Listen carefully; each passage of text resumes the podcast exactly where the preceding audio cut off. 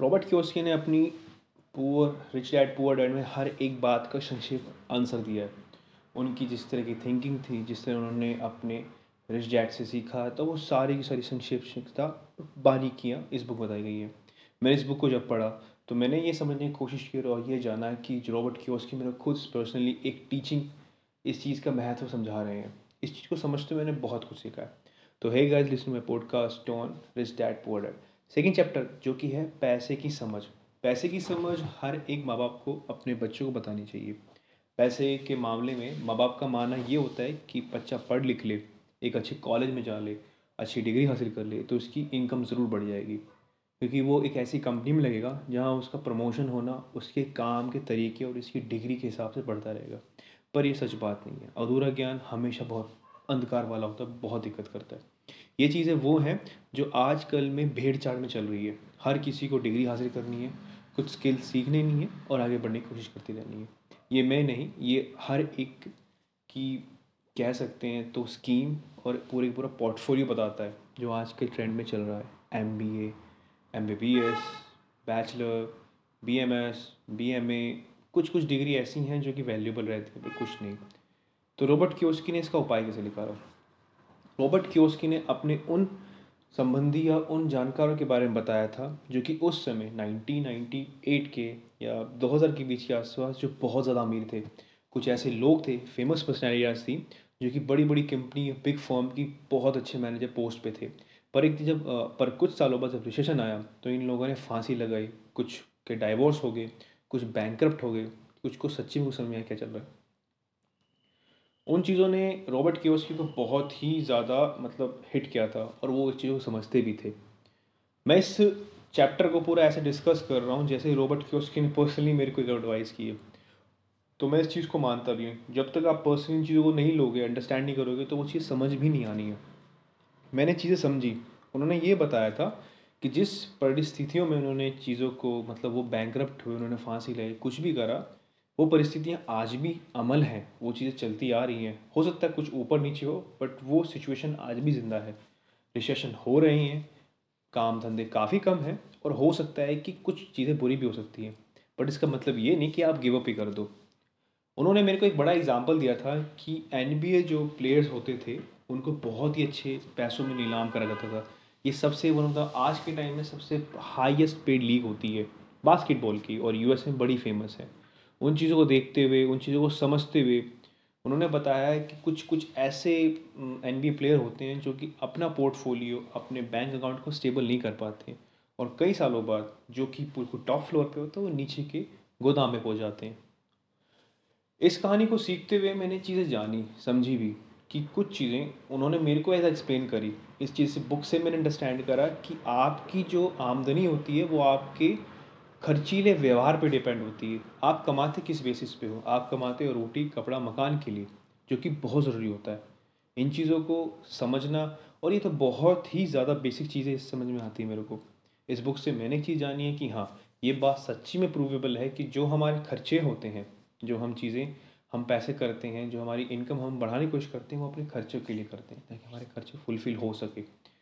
Normal people जो होते हैं, अमीर आदमी जो होता है, वो इन्वेस्टमेंट करता है। गरीब आदमी जो खर्च करता है और मध्य वर्ग आदमी मिडिल क्लास पीपल जो कि इस चीज़ को, उस चीज़ को खरीदते हैं, पर वो उनका दायित्व होता है, वो उनके लिए एक लोन बन जाता है।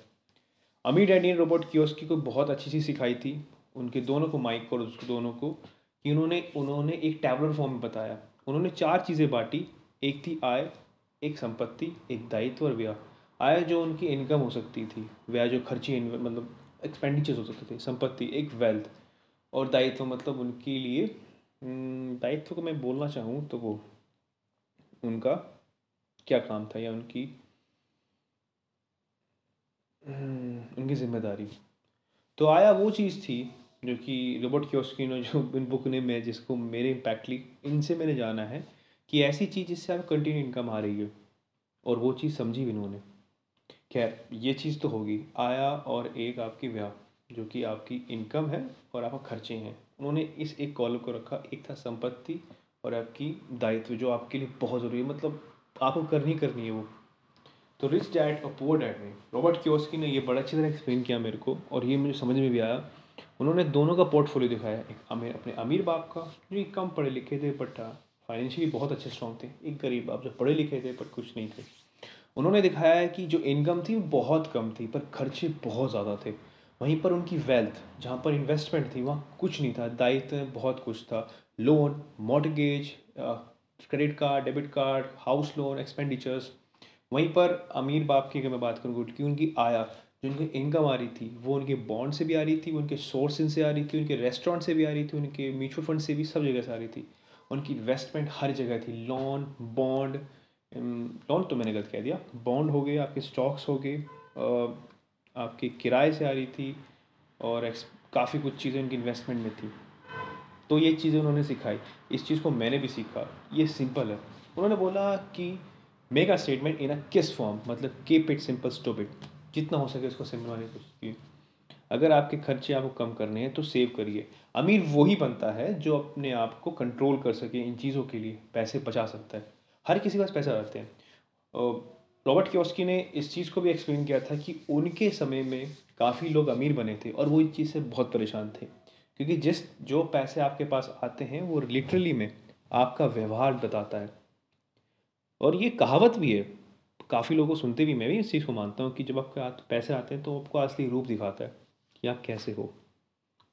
इस चीज़ को समझने के लिए मैंने बहुत सारी चीज़ें अंडरस्टैंड करी, काफ़ी कुछ चीज़ें समझी, कुछ चीज़ें मैंने ध्यान लगाई, और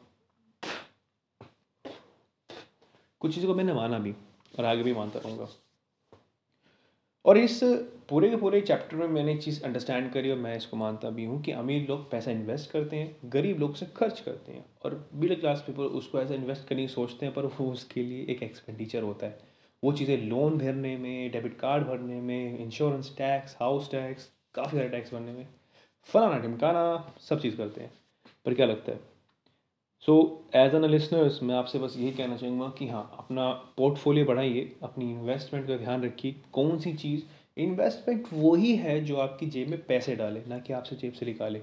और आपके लिए एक सवाल, शायद हो सकता है आपको पता भी हो बुक पढ़ के, जो कि बड़ा फ़ेमस हुआ था इस बुक से कि क्या घर लीटर में आपकी इन्वेस्टमेंट है?